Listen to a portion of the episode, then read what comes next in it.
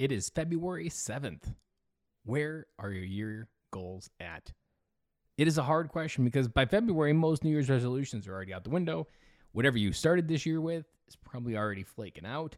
You've already maybe gotten frustrated. You've already maybe, you know what, we'll just skip 2022 because Corona's still around and life still is life, and we'll just wait till next year. I know because these are thoughts that I've had in many of the years, and in some cases, still right now. What I want you to make today, February 7th, is a reset, a refocus, recharge, and reconnect with whatever really matters at the end on December 31st. So think about what's going well, what's not going well, what do you want to improve? Or let's short that. What do you want to start doing on February 7th that you haven't already done in 2022? What do you want to stop doing in 2022? And what do you want to keep doing?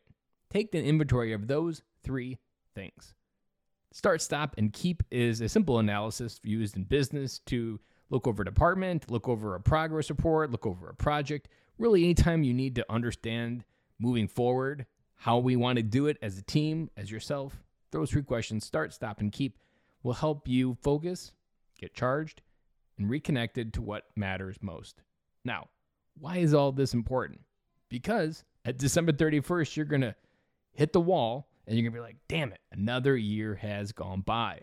I know, I've done it. It happens routinely. And it's this month, February, is where you either recommit, realign, refocus on whatever you really wanted in January. And we're to have to repeat this process all the way to the finish line because this isn't just something you start in one week and it's an overarching process of life. But I also want you to remember that it's not a straight line of wins, it's not a perfect score across the year, it's a curve. And the most important part of a curve, if you go back to your math class, is understanding that most of the data points hit the general curve that you want to be within a certain precise hit or miss point where everything works out. So, like I said, it's February 7th. Where your year goals are, how are you going to refocus?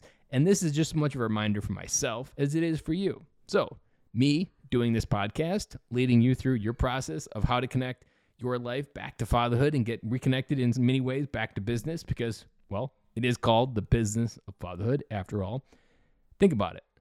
If you want some accountability on your goal, hit me up on email, ben at benkilloy.com. I'd love to hear what you got going on. I'd love to hear what stopped you. Maybe if you're hearing this and you're like, damn it, Ben was right. Let me know what I was right about. What did you bring to attention that maybe you fell off the wagon on? Because maybe we need to do some more episodes on that here in the future.